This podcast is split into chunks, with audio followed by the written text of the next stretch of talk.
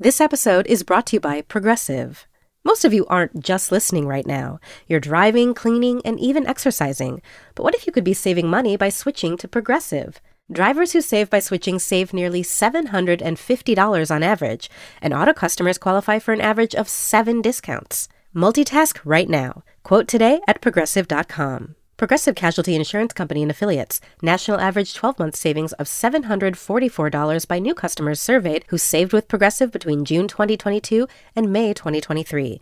Potential savings will vary. Discounts not available in all states and situations. Hello and welcome to Little Gold Men, the award season podcast from Vanity Fair. It's such an honor to present this next award. And here are the nominees. And the Oscar goes to. And the Oscar goes to. And I can't deny the fact that you like me. Right now. You like me. I'm the king of the world. There's a mistake. Moonlight, you guys won Best Picture.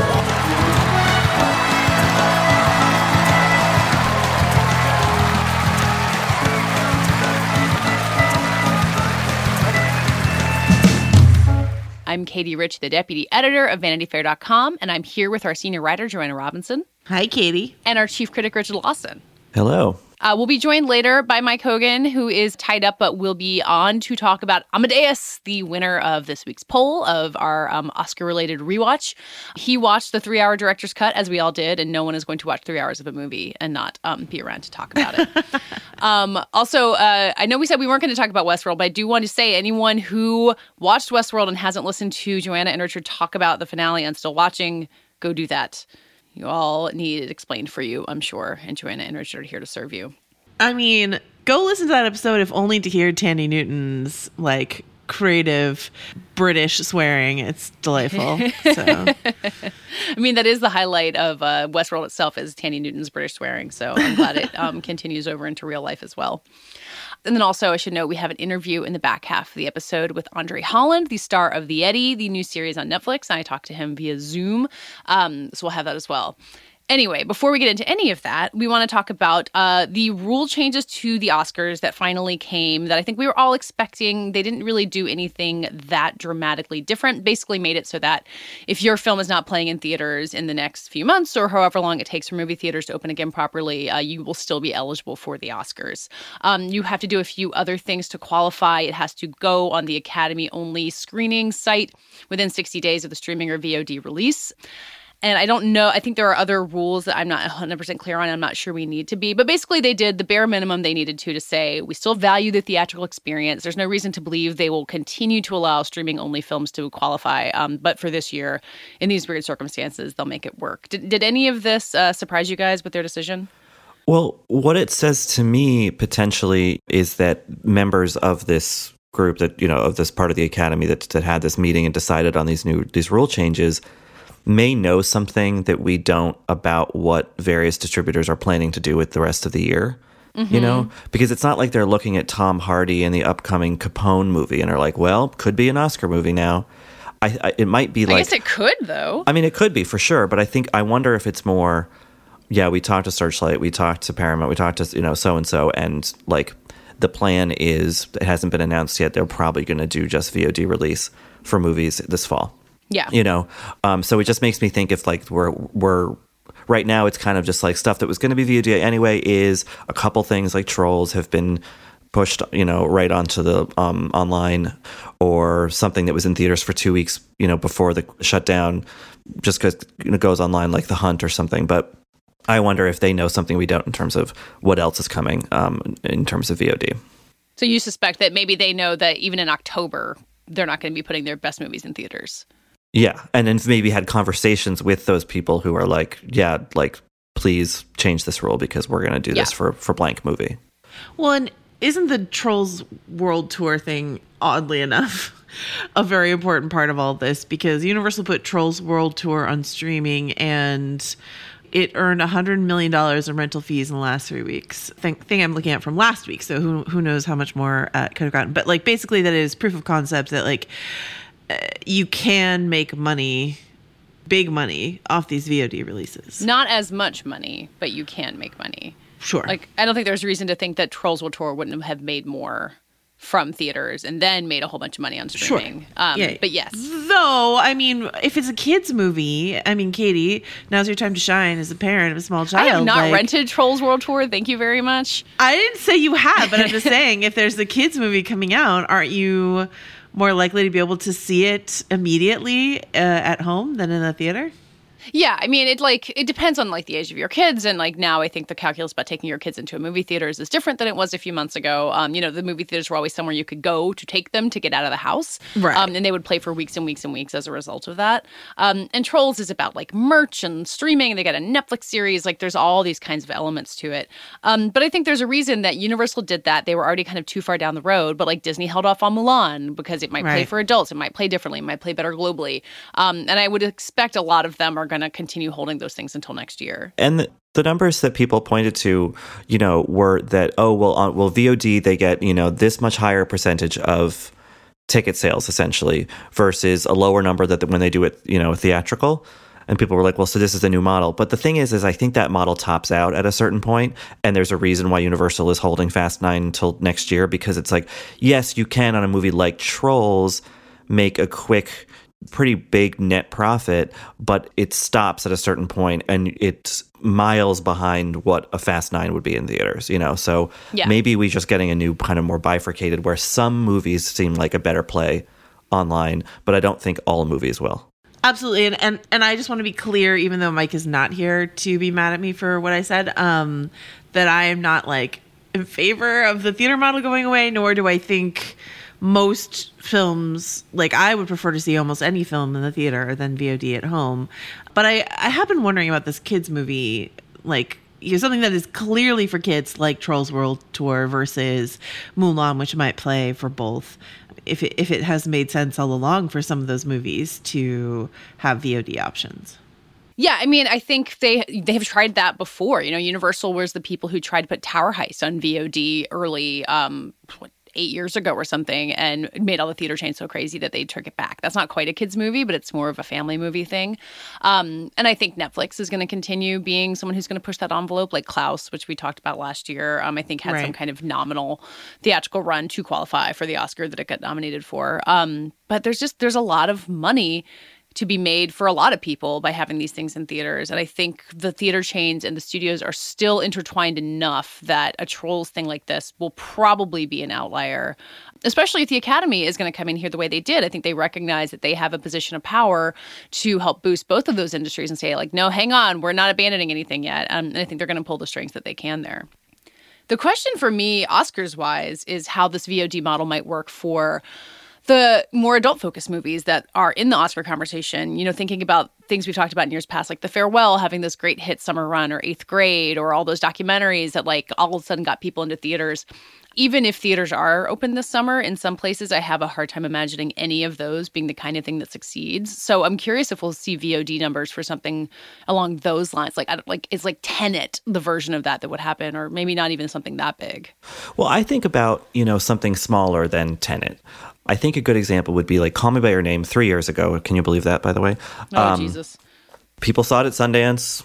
Then it was months and months and months, and then it played at Toronto, and then it came out in a very, very slow platform release where people in New York and LA were talking about it two months before any a lot of other people around the country got to see it. You know, because I think it was released like its last run of cities was like in like mid to late January, so right before the Oscars. You know, so I wonder if with, a movie of that size and that has somehow that kind of buzz. I mean, these movies aren't going to be playing at festivals, presumably. If if you do release it all at once, if everyone jumps on that opportunity around the country, around the world, potentially to see this thing that might otherwise be meted out slowly from starting with big cities and then kind of working their way down. So I, th- I think you I could see a certain populist success with a movie of that scale.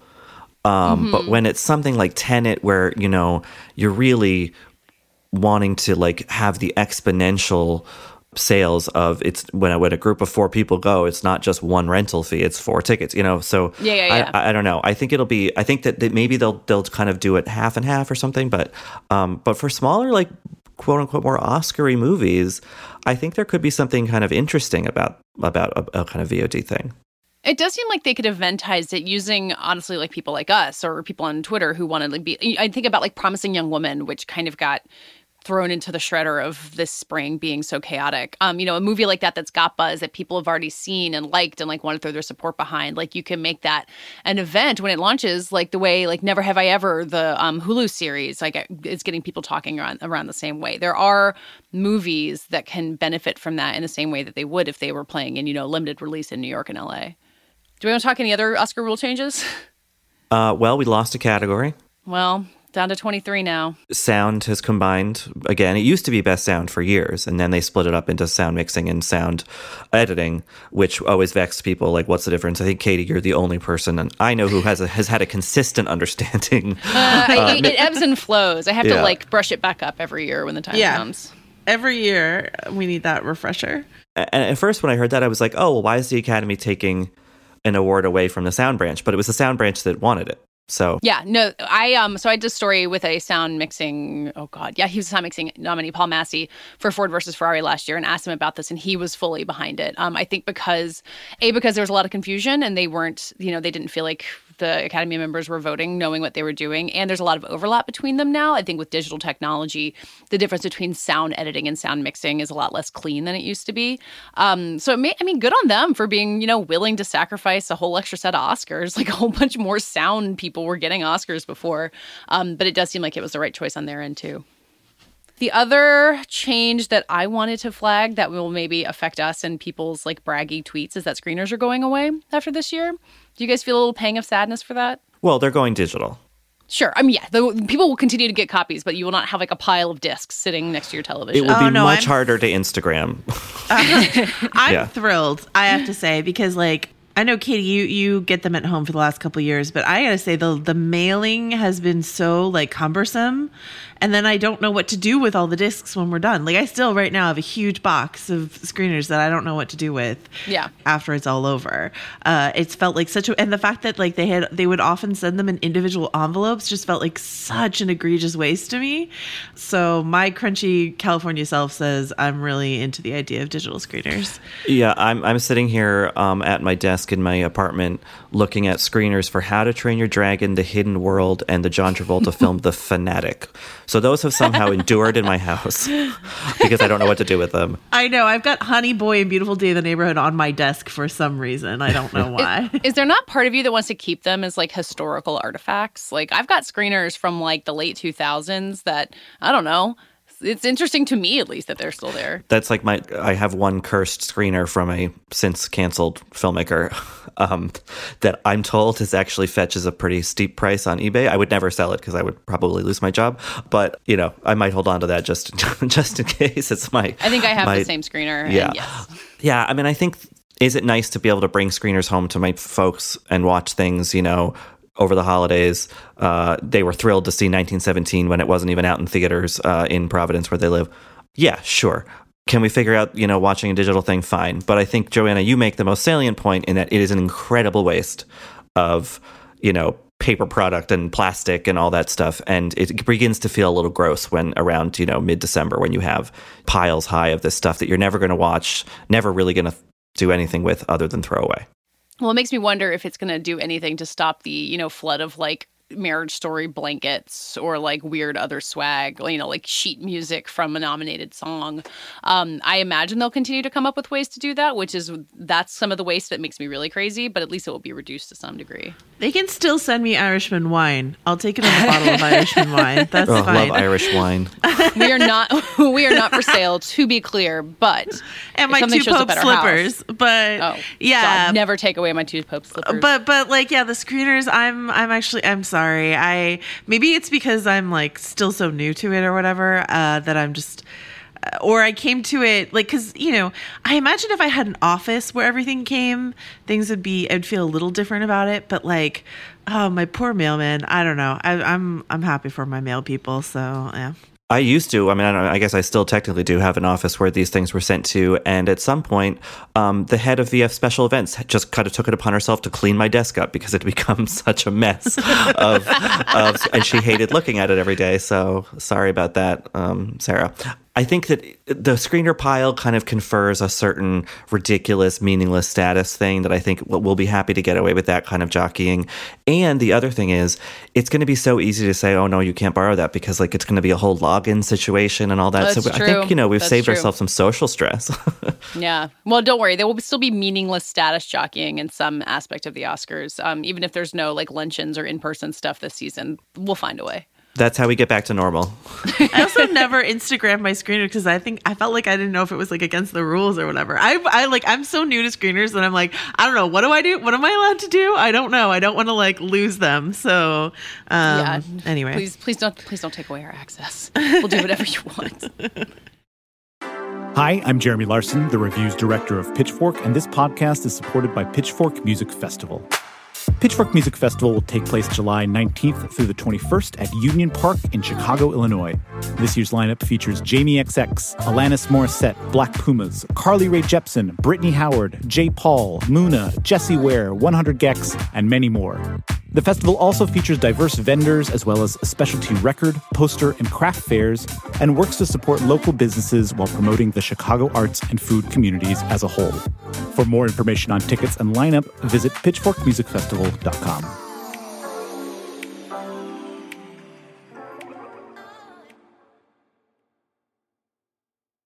Apple Card is the perfect cashback rewards credit card. You earn up to 3% daily cash on every purchase every day. That's 3% on your favorite products at Apple, 2% on all other Apple Card with Apple Pay purchases, and 1% on anything you buy with your titanium Apple Card or virtual card number. Visit apple.co slash card calculator to see how much you can earn. Apple Card issued by Goldman Sachs Bank USA, Salt Lake City branch. Subject to credit approval. Terms apply.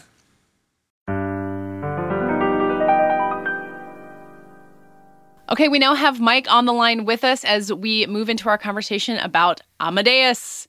Is this the first best? No, Casablanca was a Best Picture winner, um, but this is um, a Best Picture winner, winner of Best Actor, a handful of other Oscars. This big 1984 Oscar heavyweight. Um, I had never seen it before. I think it. Am I the only one of us who watched this for the first time for this? No, I hadn't seen it either. Okay. Um, I was totally fascinated and captivated by it. It just it was one of those Oscar movies, and f- for me particularly, the Best Picture winners of the '80s. A lot of them feel like this like drudgery homework that I should be catching up on. But Amadeus was a blast. I was so excited to watch it and see this and kind of get why the Oscars really went for it in 1984. Uh, did you guys have any revelations uh, diving into it? Maybe Richard, since you went for the first time, do you wanna want to go first? Yeah, I didn't realize that it was so funny. Yeah, me neither. You know, I think that like it, when I was a kid, it I think my parents probably brought it home to watch themselves. They're big classical music fans. And maybe my sister and I asked to watch, and they were like, no, it's a grown up movie. And for years, I was just like, oh, it's going to be dark and boring and, you know, kind of impenetrable. And I think also because I was more familiar with Peter Shaffer's other big play, Equus, which is like such a dark thing, you know, and kind of relentlessly so.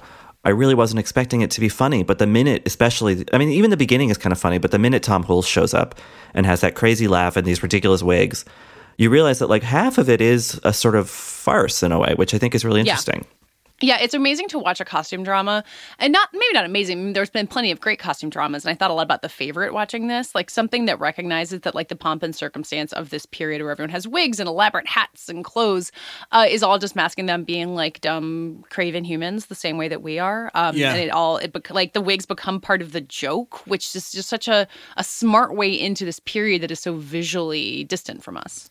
It reminded me of the sort of costume drama equivalent of like Blade Runner, where you had the idea, oh, what if the future was just as screwed up and weird and crazy as the present, right? And Mhm. and they do such a great job of totally making that world believable and making it feel very lived in and making all of the characters feel, you know, or at least most of the characters feel alive. They feel like actual people that you would know, not like cardboard cutouts sort of, you know, moving around. And, and obviously some of that's a tribute to Peter Shaffer, the great playwright.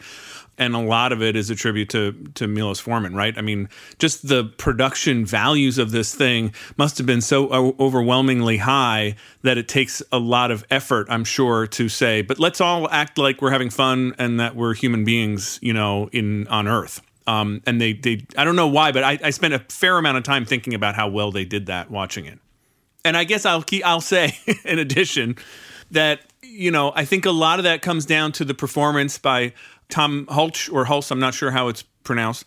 And there's such a fun thing. Like, there's a lot of biopics that do this. What if you could just really hang out with, you know, Shakespeare or whoever it is? But the way that they take the air out of, you know, a classical composer and show him that in a way he was just as much of a crazy sort of rock star type as, uh, as, you know, Kanye West today or something.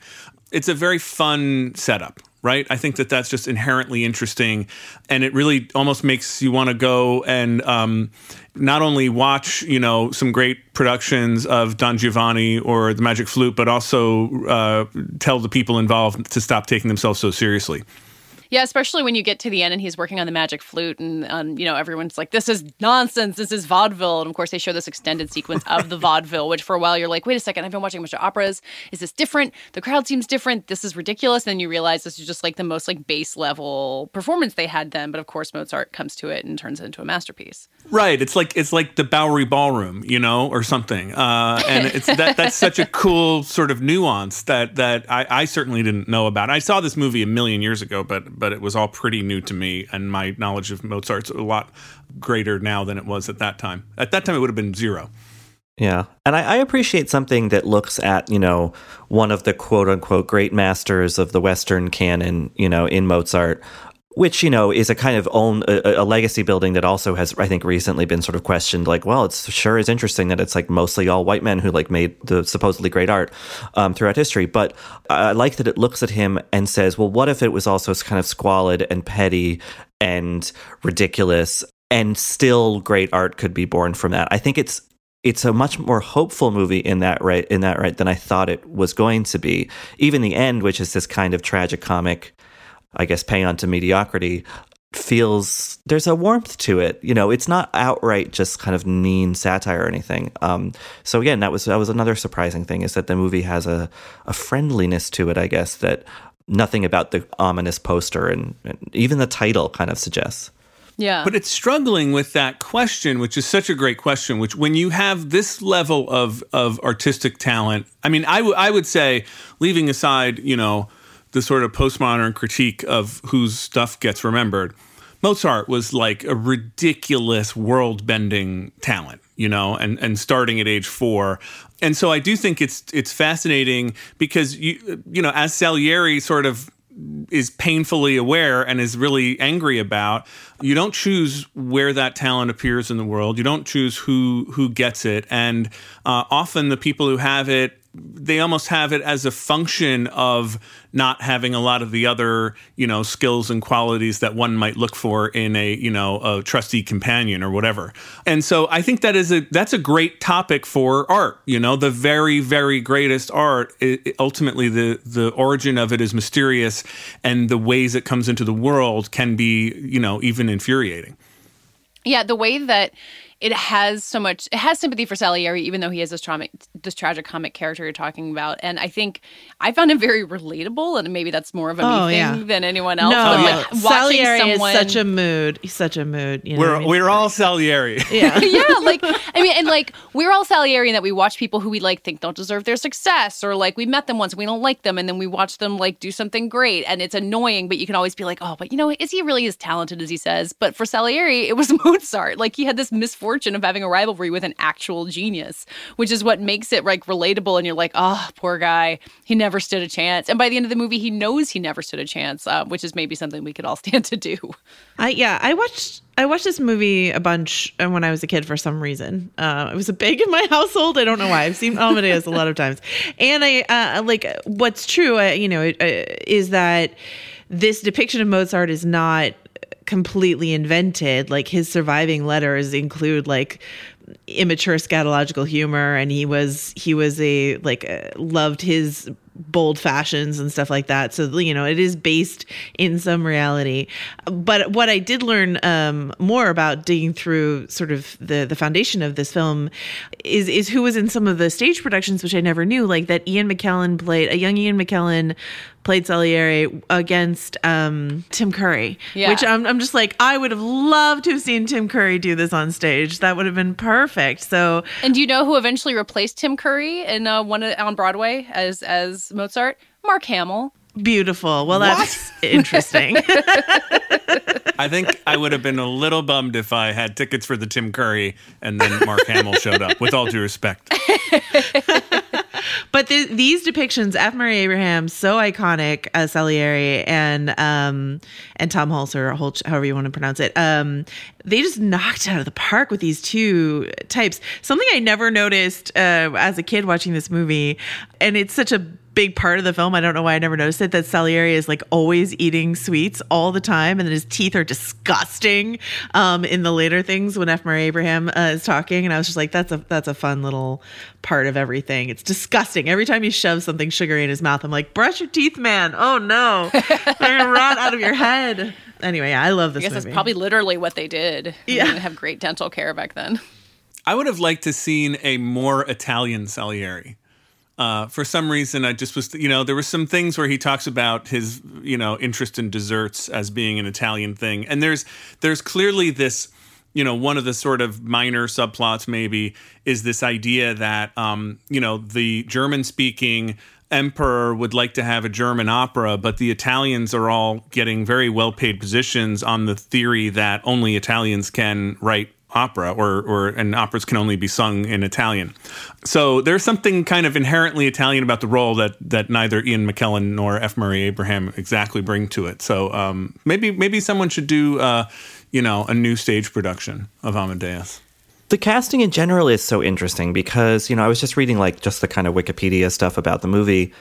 Like Kenneth Branagh wrote in a, his memoir one of his, that he was considered for the role, but then Milos Forman was like, "Oh no, actually, I want to do American actors," and he really does have a lot of American actors in that who aren't doing, you know, a sort of period piece accent. Really, like it's an interesting choice, and I think that all of the the kind of principles in this movie, from Hulse to Abraham to Elizabeth Berridge, who plays um, Mozart's wife this didn't this big best picture winning multiple oscar nominee movie didn't really instill any of them as like major stars partly because Hulse Yeah. quit acting in the 90s to become a theater producer and i think Berridge just kind of didn't really do much after this i think by choice abraham has worked consistently but you know he didn't become anthony hopkins and he maybe could have uh, so i don't know there's a, there is a weird view of this movie i think from a very sort of cynical awardsy perspective that almost makes it feel a little cursed The Curse of Amadeus. Uh, yes. well, what- what's funny about Amadeus is, or or the year,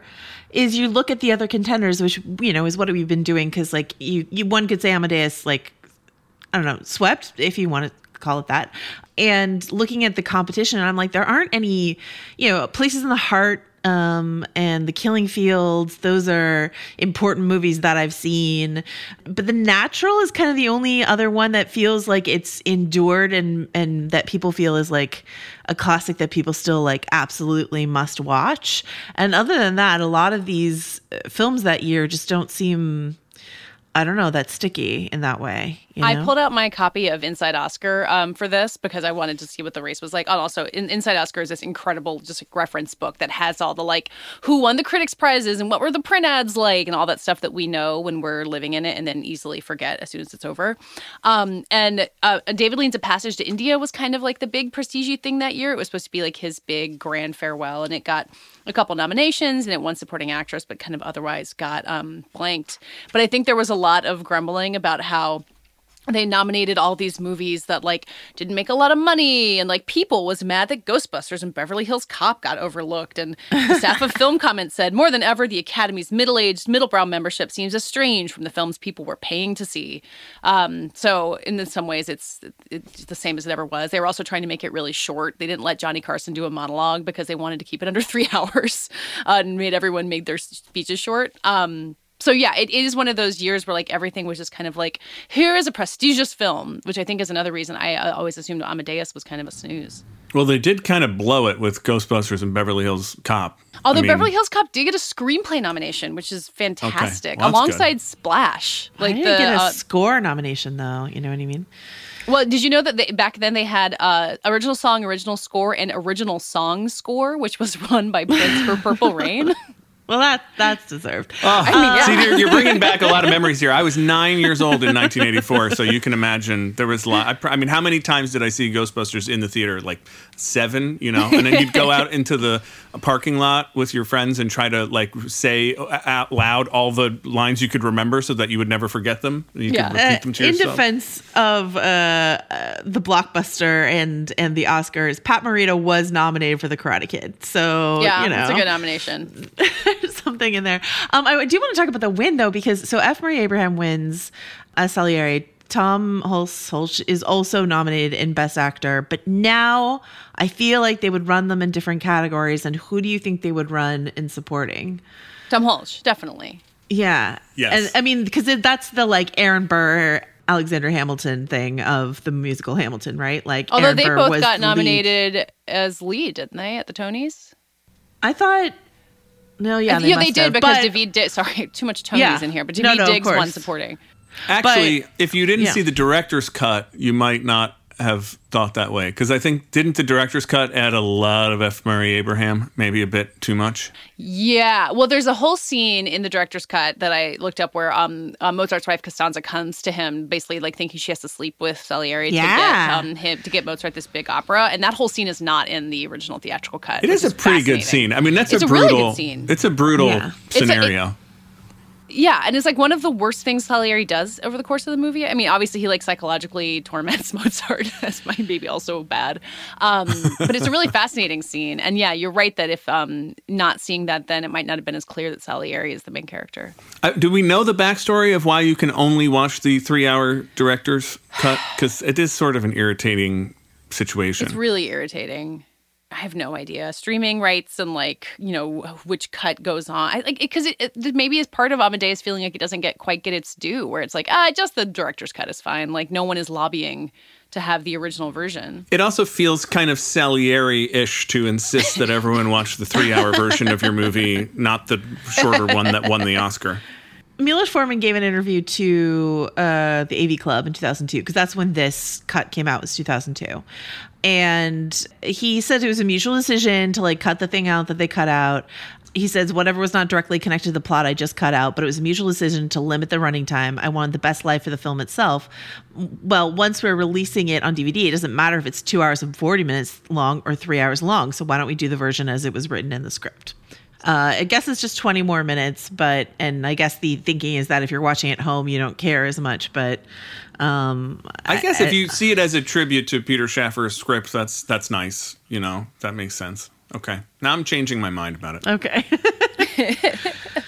I just wanted to shout out one, like we were talking about how funny it was, and I have just been so stuck with this one moment that is plays in importantly later in the movie where they go to this costume party with Mozart and his dad, and he does something ridiculous and turns to his dad and sees him wearing the frowny face mask, and then he lifts, or you know, sees him wearing the smiling mask, and he's like, "Oh, my dad's happy," and then the dad lifts a mask and he's frowning in this incredible theatrical way.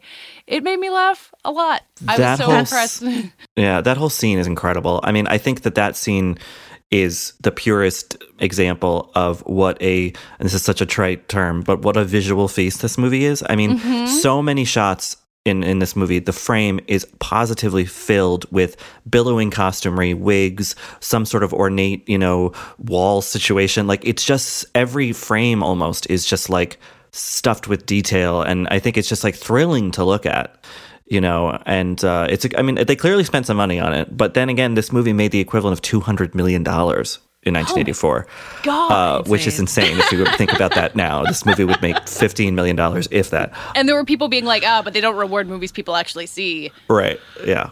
Uh, interesting. Um, I do want to shout out uh, uh, Roy Dotrice plays um, Mozart's father, and um, Game of Thrones fans will know him as the narrator of all the uh, Song of Ice and Fire audiobooks. So um, Oh. it's fun to hear his voice in there. uh, also simon callow is in the film who played the uh, amadeus in the original broadway production and then in this has a significantly smaller role, which um, probably stings some. Hurt, yeah. But I like that he is also in Shakespeare in Love, which I feel like this movie has some connective tissue with. Yes, I was Um, thinking about yes. that when we were talking about you know your heroes as a um, you know gross person, just like the rest of us. He also kind of does Amadeus in Four Weddings and a Funeral, which is my favorite Simon Callow performance. He's like kind of doing like this version of of Wolfgang uh, in that movie. Yeah, he just had Um, it already. He was like, all right, I'll just Yeah. do it for this movie. Oh, I've done this. That's fine. Um, I would just say like the three hours is long, but don't be like me and be so intimidated by this movie that you avoid it for years. Um, if you haven't already watched it to you know to listen to this, do seek it out. You know, rent it for four dollars on wherever. It's nourishing in a way, and it kind of cracks open, at least for me, and maybe you if you haven't seen it, a, a really big blind spot in sort of recent-ish Oscars history. Yeah. Um, and yeah, so I, I really like. I'm glad that I had this excuse to do it because I don't know when I would have otherwise. So can we do um the uh I don't know. Actually, I'm gonna bring, uh, draw up a list of all the movies I need to see and just force you guys to watch them with me. I mean, that's what I kept trying to do, putting Unforgiven on our poll, and no one Oh, ever right. voted for Yeah, it. But uh, maybe we'll do when we're done with our acting run. We'll each of us pick a giant blind spot and put it on the poll and figure out um, Unfor- which one of us. Unforgiven, I promise, will not be as fun as Amadeus. my my biggest blind spot. I'm not gonna say what it is, but it rhymes with Medicine Maine. Well, that one got like, like historically blanked by the Oscars, Richard. So you're safe. You're never Oh, going to have good. to watch it for Okay. this podcast. I'm Alex Schwartz. I'm Naomi Fry. I'm Vinson Cunningham, and this is Critics at Large, a New Yorker podcast for the culturally curious. Each week, we're going to talk about a big idea that's showing up across the cultural landscape, and we'll trace it through all the mediums we love books, movies, television, music, art. And I always want to talk about celebrity gossip too. Of course. What are you guys excited to cover in the next few months? There's a new uh, translation of the Iliad that's coming out, Emily Wilson. Really Oh. excited to see whether I can read the Iliad again, whether I'm that literate. I'm, I mean, the jury is out. I can't wait to hear Adam Driver go again in an Italian accent in Michael Mann's Ferrari. He can't stop. I mean, and, and bless him. I can't wait. Molto bene. Molto bene. We hope you'll join us for new episodes each Thursday. Follow Critics at Large today, wherever you get podcasts. You really don't want to miss this. Don't. Don't miss this. Don't miss it. See you soon. Okay, so now we're going to hear my conversation with Andre Holland, who is the star of the new Netflix series The Eddy, which is executive produced by Damien Chazelle. And if you are a uh, Oscar obsessive, which I assume you are, you hear Andre Holland and Damien Chazelle, and you immediately flash to the Oscar stage in February of uh, 2017 when Moonlight and La La Land switched places as the Best Picture winner. Uh, and as it turns out, their relationship uh, goes back to that. They met each other on the Oscar circuit for those movies, and he talked a little bit about his memories of that moment at the Oscars, which I find. I, eventually, I want to interview every single person who was on that stage to hear about it because it's the most fascinating moment I can think of. But we also talked about the Eddy, which is a set at a jazz club in Paris, um, and it is maybe a little bit different from what you're imagining uh, from a Paris jazz club. It's very modern. It's set in you know kind of in this version of Paris that is not overwhelmingly white and has a lot of different cultures filtering into it, including American jazz music. Um, and it's really fascinating. It's kind of a, uh, a way to learn about jazz, maybe in the same way that you learn about Mozart watching Amadeus. Um, and it was uh, it was Andre Holland who did speak some French and had some musical knowledge. Um, kind of got a jazz education in that as well. So let's hear my conversation with Andre Holland.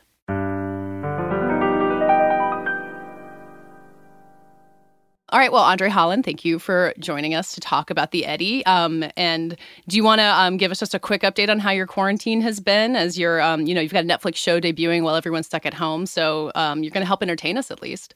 Yeah, yeah, I hope so. Um, yeah, the quarantine has been up and down. I'm here in Brooklyn, New York, and uh, yeah, it's been sad, obviously, and and the sound of ambulance sirens have been, you know, has been arresting, happening regularly. But I've been trying to make the most of the time, catching up with friends and and um, doing a bunch of reading and and um, yeah, trying to rest a bit and and trying to help where I can. You know, doing a bit of volunteering and stuff. So yeah. We're talking to each other on Zoom. Have you embraced the like Zoom hangout lifestyle that so many of us have learned to adapt to? Nah, I listen. I hate. I hate. I'm. I'm. I'm really like technology averse. You know, I'm terrible with these things. So I'm getting used to it, the Zoom thing. But but I'm much better with like an old school phone call. Well, watching the Eddy, um, which is what we're here to talk about, um, especially in the last episode, for some reason, like it's you guys all in the streets of Paris playing music. It's crowded. Everyone's sitting in cafes. Like so much of the show takes place in this nightclub, and it really does feel like this dispatch from this previous era. Like we didn't appreciate any of that enough um, while we had it. And I imagine having been in it and been in those places, it feels even more like that for you. Yeah, absolutely. It's crazy. I mean, to think that a year, well, a little less than a year ago, we were in Paris and I was riding around on my bike and sitting in cafes and drinking coffee with friends and having the time of my life. And, and now it's, you know, that seems so far away. But yeah, hopefully we'll at some point soon return to, to happier times. Yeah. Um, so I was reading interviews you did around the time of High Flying Bird um, last year, and you had executive produced that and are an executive producer on this as well. And you seemed you were like so enthusiastic about being a producer and about getting to work in that way. So was part of that enthusiasm what led you to being uh, in this and also a producer on it? Yeah, for sure, for sure. Yeah, I mean, if, you know, first of all, it was like Damien because he and I met each other several years ago, and I wanted to find something that we could work on together. And so when he reached out, that excited me. Um, the story I found interesting, the character I found interesting, but yeah, the, the opportunity to to have a say uh, and a, a seat at the table really really uh, was meaningful to me and made a Yeah. made a big difference. Is the Damien connection through the Moonlight La La Land stuff where you guys were all on the circuit together for months and months? Yeah, yeah, we just met each other socially. You know, I think at, I think it was in Toronto at the film festival we met the first time, and and all ended up at this party together and, and had a great time. Yeah, we I mean we we spent like months and months and months together, so we got to know each other pretty well. Yeah, so this podcast we talk about award season a lot. and We talk about the Oscars obsessively, and something that we always notice that I think is hard to tell from the outside is how much the people who are, you know, nominated for the same awards and have movies at the same time see each other all the time and forge friendships. And with Moonlight and La La Land, I think it became so visible because of the whole mix-up where everyone was on stage together, and there was this kind of like this community among you guys. Um, and I love that the Eddy has is another direct result of a friendship that's born in that circumstance. yeah, for sure, for sure. We, yeah, it. Uh, a lot of people have mentioned that actually, and it. Uh, since we've been doing press for this, I've gone back and, and watched that, rewatched that moment at the Oscars again for the first time. You know, since it happened. And Really? Yeah, yeah, and it's right. I mean, I look at that, I'm like, man, those are all our friends. You know, the uh, La La Land crew, and uh, so it was, it was a crazy moment, but also like a, a really special moment. What does it feel like to rewatch that after avoiding it for so long? You know, if I mean, in a way, it feels like it happened like you know, 20 years ago Mhm. because it, um, yeah, it just feels like it was a different, a, a different world, you know. And I think being there on that night, it felt like an out, out of body experience, you know. Yeah. I, like I remember pieces of it. I remember walking down to the stage and like looking to the left and seeing Matt Damon there clapping, and then looking to my right and seeing Meryl Streep there, you know, and all, all, all the people who you've sort of admired for so long. Um, and then I just remember a lot of like, you know, flash bulbs going off. And then, yeah, it was over. It was like the next day. um, so going back and looking at it, it, it, it does bring back some fond memories. I think when you watch it, it does seem like everyone's having an out of body experience. Like the shot of Barry Jenkins, I think in particular, is like you can tell his brain is like trying to keep up with it. So I, I've rewatched it a lot, but I think it's a lot easier to rewatch if you weren't there and love it. Um, okay, so this friendship you forged with Damien was it around music at all? Like what what was the basis of you guys becoming close in that process? Uh, well, we didn't. We didn't really become. I wouldn't say we became super close during the during the um, award season process, but we did get to know each other a little bit, and it basically was just, I think, a mutual admiration. I, I really liked La La Land, and I liked um, Whiplash, and, and you know, and I, so I think I just went up to him and told him so, and um, yeah, and we're like not far from being the same age, and so we had some things in common, and and uh, really hit it off. And then when we met on this project we had lunch together and then discovered that we have similar taste in films and, and in music and and uh, and just got along really well. So there wasn't like a shared jazz obsession. Um, I, I just I basically wondered what your jazz background was before we're going into this because it's so enmeshed in the music, and obviously you're playing some music yourself. But I, I wondered if you were um, if you were a jazz obsessive before this. No, I won't say I wouldn't say that I was obsessive. I, I grew up with music, but mostly um, gospel music and blues, soul. As we said before, I'm from Alabama, and so and my grandfather was a preacher, and so we yeah we grew up in that kind of a tradition. Uh, but as I've come to jazz later in life, I definitely have um, heard and noticed the similarities between those forms. Uh, so I think a lot of what Damien and I talked about was, was about jazz, but was also about the other things that um, sort of helped to create the jazz sound, Mm. those sort of building blocks. And we shared a lot of movies, and he, he actually put me onto this um, documentary about Thelonious Monk, which I found really instructive, and and, uh, and I shared with him a couple of movies that I like. So yeah, it was it was it was cool. I, but I, I, definitely wasn't a jazz head, but I, I uh, my love for it has has grown. So, what were those building blocks you're talking about? Is that building the character who you're playing, or kind of the mood of the of the show, or just kind of talking generally about inspirations? Yeah, talking about inspirations. I think for me, uh, when it came to building the character, one of the things that was really important to me, I, I really, you know, want to understand who this guy is and what his initial connection to jazz music might have been, right? And he's a guy who we find out through the course of the series is in search of something, of a new sound, of a new way of expression, of a new of peace. Um, and it was my belief that his search was was really a, a, a personal one, right? That he's what he's looking for is something that is deeply personal to him. So for me, it was important to go back and, and listen to some blues and listen to some gospel music and try to imagine what sounds he may have grown up hearing, right? And mm. then try to make those connections so that the music that comes out of him at the end, when he finally does come into himself, that it that it has some resonances of of not just that it's not just about being virtuosic or you know interpreting other people's music, but that it also is something that comes from a deeply personal uh, place in him. Does that make sense?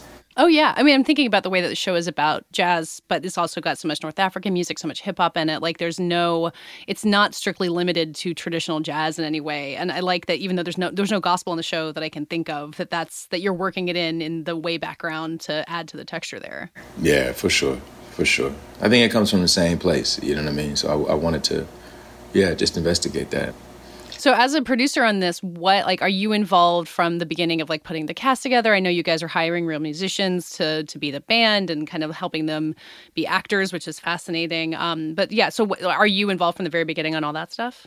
So uh, this experience was a little bit different, well, very different, I'd say, than my experience producing on High Flying Bird. In High Flying Bird, I was involved from the very beginning and had a, you know, had a contributed to yeah casting and locations, eh, sort of all of it um, which was amazing. In this case of the Eddy, I came in quite late. I mean, they had been okay. working on the show for I think five or six years developing it. So, um, so I didn't really have a, a, a, big say over, you know, casting or or um, or the, the, music, any of it. You know, it, but I did get to contribute a bit when it came to to the story. Uh, there were some mm-hmm. things in the script overall that I felt really passionately about, and so we were able to sit down and have some not always easy conversations, but some you know some conversations that were important to me, and uh, and I think having a seat at the table allowed helped to allow some of those um, those things to the things that I wanted to make their way into the story to to to make their way in. What were the things that you were? I mean, I, I don't want to spoil too much about the show, but I'm curious about what you fought for in particular. Well, I fought for a lot of things, but um, the relationship between my character and Amandla's character was really important to me. Um, yeah that we accurately represent what this this black father and his black daughter might be like, um, mm-hmm. uh, and that we really you know be specific about that and not and not just generalize it and and pretend that it could be any sort of uh, father daughter, but that it's a black father and his black daughter. That was important.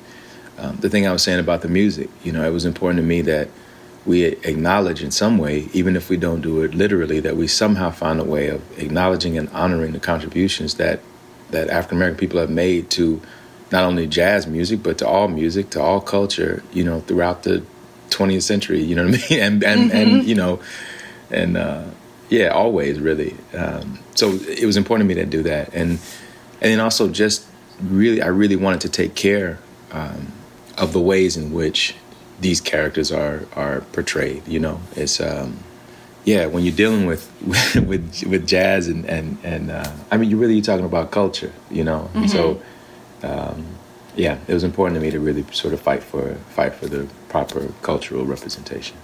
Yeah. I wanted to ask about Amandla Stenberg because she's had such a kind of a not mediocre rise because she's been acting for a long time, but it does feel like everything she does, she just steps up to this new level of attention. And you guys are so in the pocket together. You have so many scenes together. That relationship is so complex. So what what work did you guys maybe do together to to build that? Amandla is outstanding. I mean, I can't say enough about her. She is really, really, really, really, really special. Uh, she's so smart, so talented, uh, she works super hard. I mean, when we first showed up, she had already done an enormous amount of work on the character and on the world. So when we got together to rehearse, she and I, uh, outside of the, the sort of scheduled rehearsals, we had conversations about you know history and, and literature and music and and you know exchanged a lot of films with each other. Um, she was very sort of open about her own life and sharing with me some experiences that she's had that that helped her to better understand Julie and. Uh, so I think we, we worked really, really well together. And a lot of our scenes, you know, and credit to Damien for this, a lot of the stuff we did, we ended up improvising, you know, on Hmm. the day, uh, ba- based on the work that we had done. And Damien, uh, you know, everybody, but especially Damien, had uh, faith in us, I think, to, um, you know, it gave us freedom to do that. Was there improvisation uh, throughout the series, or was it mostly your and Amandla's scenes that had that? No, there were there were there were moments. I mean, I, a lot of it was in a lot of cases we stuck to the script, but there were moments throughout all the episodes where we were encouraged to improvise. Particularly, I I know the band uh, improvised a lot. You know, because you know they're they've been playing music forever, right? So they have a, they know what it's like that what that world is like. So a lot of times when they were having their scenes. Damien or the other directors might say, "Yeah, you know, let's let's do one like it is on, on the page, and then let's do another one the way you guys feel it. You Mhm. know, what might you say? Are you improvising in French? Whew. Listen, there were there were a couple times, there were a few times when I when I attempted it, and uh, and it worked out a couple times. A couple of them made it in, but there are other times when it's like, listen, you work with somebody like Leïla Bekhti, who's amazing, and you improvise with her, and then she she takes off, and and I, I can't keep up with her when it comes to the French. What What was your level of French before taking this on?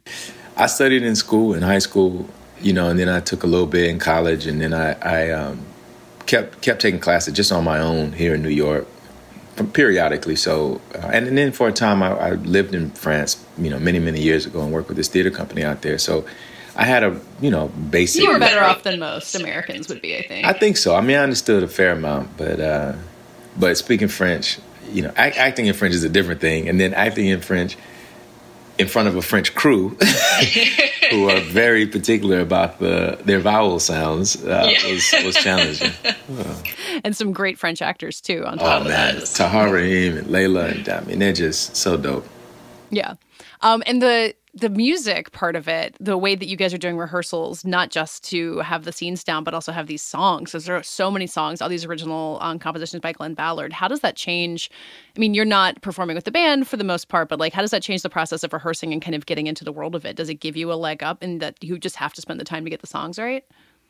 Yeah, but it, I mean, it like doubles or triples the workload. You know, it, it's it's like it's unbelievable the amount of rehearsing that they had to do to get those songs down, and and, and you know, Joanna too. Like having, to, I think she learned sixteen songs, some in French, some in English. I think she does a couple in Polish. I mean, just it was nonstop.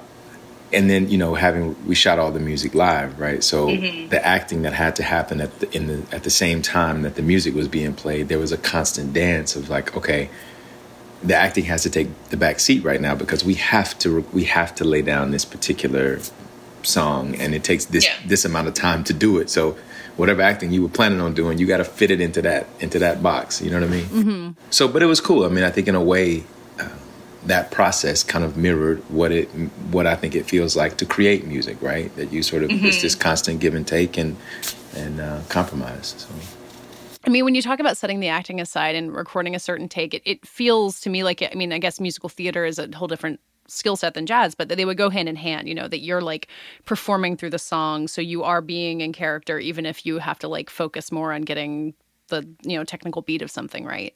Yeah.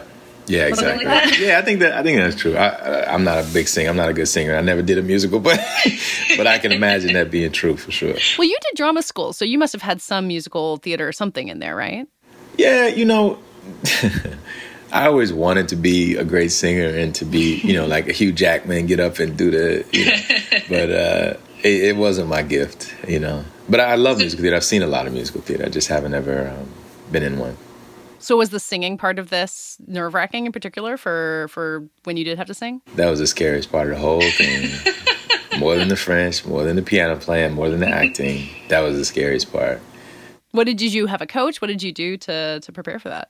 I had like three coaches. I mean, I started, you know, started working on it. Yeah, like before I even got over there to Paris, and kept working on it throughout. So yeah, I had Danny Wyrick is was a, uh gentleman who was on our music team. He's a brilliant singer, musician, and uh, he worked with me a lot you know, before shooting, after shooting, we get together and work on things. And I had another guy here in New York who I worked with as well, and female friend of mine, Katie Faffa, who lives here in New York. She came over and worked with me a bit too. So I had a took, took a village. are you are you happy? I mean, the results sound great to me, so I hope you're happy with it too. Thank you. I haven't had the courage to watch it yet, but, but uh, I'm glad you. Thank you. Do you watch yourself often, or do you try to avoid it? Nah, I can't stand it. I, you know, I, when there's a premiere or there's something that you kind of have to sit through, you know what I mean? I, I watch things in that way, but I, nah, I don't like it. I don't like it. I, I think I saw Moonlight once, maybe twice, and you know, because we had to at different screenings or whatnot. And I've seen High Flying Bird, you know, obviously mm-hmm. m- most of all because I was, you know, producing it, so I yeah. had to watch it for other reasons. And and this I've seen a fair amount of, you know, um, the early cuts because of the same reason. But in general, no, I don't like to watch myself. Yeah, I, w- I talked to uh, Merritt Wever, who are, she's going to be on the show in a couple weeks when this airs. I mean, she was just talking about how she w- watches her work so that she can talk about it for interviews, which I had I don't think I'd ever heard an actor say that. It feels like a incredible level of research and maybe some amount of torture. Um, so I'm glad that you can, you can do it without having to put up with yourself on screen or or dive too deep into it otherwise. Um, when I was reading, I think maybe the same interview I was talking about about High Flying Bird, um, you talked about how you felt like you wanted to be really selective in the work that you were doing and you tried to be careful. And a lot of times actors will say, you know, there's this illusion that you can be selective, but for most working actors, you kind of take the work that comes to you. Do you still feel like you're able to be selective in that way? And, and how do you pull it off? Oof, that's a good question. I mean, I, I agree with those actors who you mentioned. Like, I'm not. Um, sitting here choosing from like a plethora of things, right? Um, the good stuff is usually there's not that much of it, you know, and mm-hmm. everybody kind of wants it. So I try to just be I try to just be smart and um, patient, and yeah. you know I keep myself active in theater. So when when things aren't coming in the sort of film and TV side of things, I have something I can always be working on. That's where producing really helps me too, because mm-hmm. I think that muscle of like trying to make something um, satisfies that urge and keeps me from jumping into things that I don't fully believe in. But yeah, for me, so much of it is about integrity, you know, cultural integrity and, and also artistic integrity. And I'm, I'm not, I'd rather not be an actor if I have to sacrifice uh, either of those two things. Was there a turning point for you, if it, if it was The Knick or Moonlight or something, that made you able to be more selective in that way, that kind of took you from a working actor who needs to like take what comes to this position? Or has it always been that way? I feel like in a way, I've always felt that way. You know, you know what I mean. Uh, but th- listen, that, that's that's also meant that there have been times when I've been a little hungry. You know what I mean? And I've not always known like how I'm gonna pay the bills or whatever. There's been some yeah. some, some lean moments, you know. Yeah. But but I think I've I think I've always felt that way, you know. And and I don't want to I don't want to send the wrong message. Like I'm not in a position where I can sit back and be choosy. It's not that, man. I still got to mm-hmm. I still got to work. You know what I mean? I still got yeah, things I got to do, but but yeah, I don't I don't jump at I don't jump at the first thing that comes along, and and um, you know I'm slow. I take my time when it comes to making decisions. Sometimes it makes people angry and, and impatient with me, and I understand that. But you know, I just I really like to sit with things and and make sure I know why I'm doing it because otherwise, you know, you get there and then you you're fighting with yourself or you're fighting with everybody else and and there's no reason to do something I think that, that you're going to be ashamed of or that you don't feel mm-hmm. feel good about. Do you feel like you've developed an ability to, because, you know, when you agree to do a film or, or, a show or anything, like you can read the script and it can be a great script, but there's a million ways that something can go really awry. Um, and I wonder if you feel like you've trained yourself in a way to know what's good, to like not just read a great script, but know that it will come out the way that you want it to, because your batting average is strong enough that it feels like you got some secret there.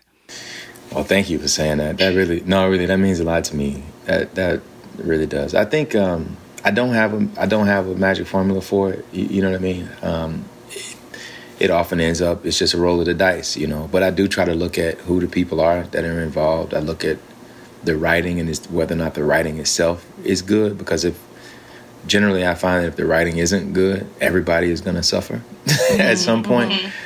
Yeah, I try to look at what people have made and, and ask around and see like, well, what, what was the energy like? What was the vibe like on set? How do they treat actors? You know, uh, You're looking for good people to work with, not just people who make good work. Exactly. Good. Exactly. Exactly. Good. That's a way. Good people to work with. That's important. No, that's it. I just, I just gonna say I don't have a magic formula. if, if, you know anybody that um, does, tell them to get in touch because I'd like to know. I think you were saying that Ava DuVernay was your model for um, how to treat people on set, like how to make it sure that it's like uh, everyone's functioning and everyone is taken care of. Uh, is she still kind of your model for that? Yeah, she set the bar for me I mean, just the way she treats everybody, you know, and, and the effect that that has on every single person in the crew or in the cast. They'll they'll run through a wall for her at any given moment. Yeah. You know what I mean? And and that's important to me. So I've not yet found anybody else like quite like her in that respect. but there but there are a lot of people who work. Barry works the same way. You know, he really empowers people in his crew and in his cast. And and I think you know, and and Steven Soderbergh too. Everybody everybody knows that they are. Uh, essential I hate to yeah. use that word right now, but that they are uh, yeah. essential on set. You know what I mean? Um, all right, I think I can let you go and start your drive. Um, I hope you have a great trip. It's going to be beautiful, and hopefully the traffic won't be too bad. Oh, thank you so much. Okay, that does it for this week's episode. Um, for next week's rewatch, our, our poll is already complete. It's going to be My Cousin Vinny which is, I think, going to be a delight for all of us to revisit. The Best Supporting Actress winner for Marisa Tomei. So watch it with us. Join in. Keep following us on Twitter at Little Gold Men to vote on our upcoming rewatches and hear other things going on with us. Obviously, you can read us all at vanityfair.com as well. And follow us on Twitter. I'm at Katie Rich and Richard. Rylaws. And Joanna. Joe wrote this. And Mike is at Mike underscore Hogan. This week's episode was edited and produced by Brett Fuchs, and this week's award for the simplest but most important quarantine advice goes to Joanna Robinson. Brush your teeth, man.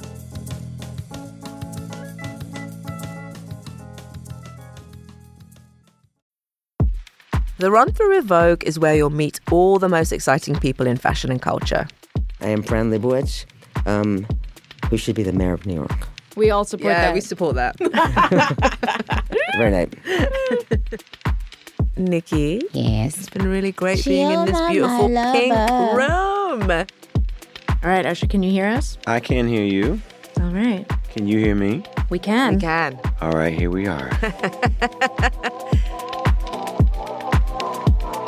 On the podcast, you'll learn how Vogue really works. Sometimes we'll come in for a second or even third run through until we are AWOK. Can you tell us what AWOK means? It means um, AWOK, Anna Wintour OK. I'm Chioma Nnadi. And I'm Chloe Malle. And we're the hosts of The Run Through with Vogue, where fashion and culture collide. Join us. It's AWOK. Listen and subscribe wherever you get your podcasts.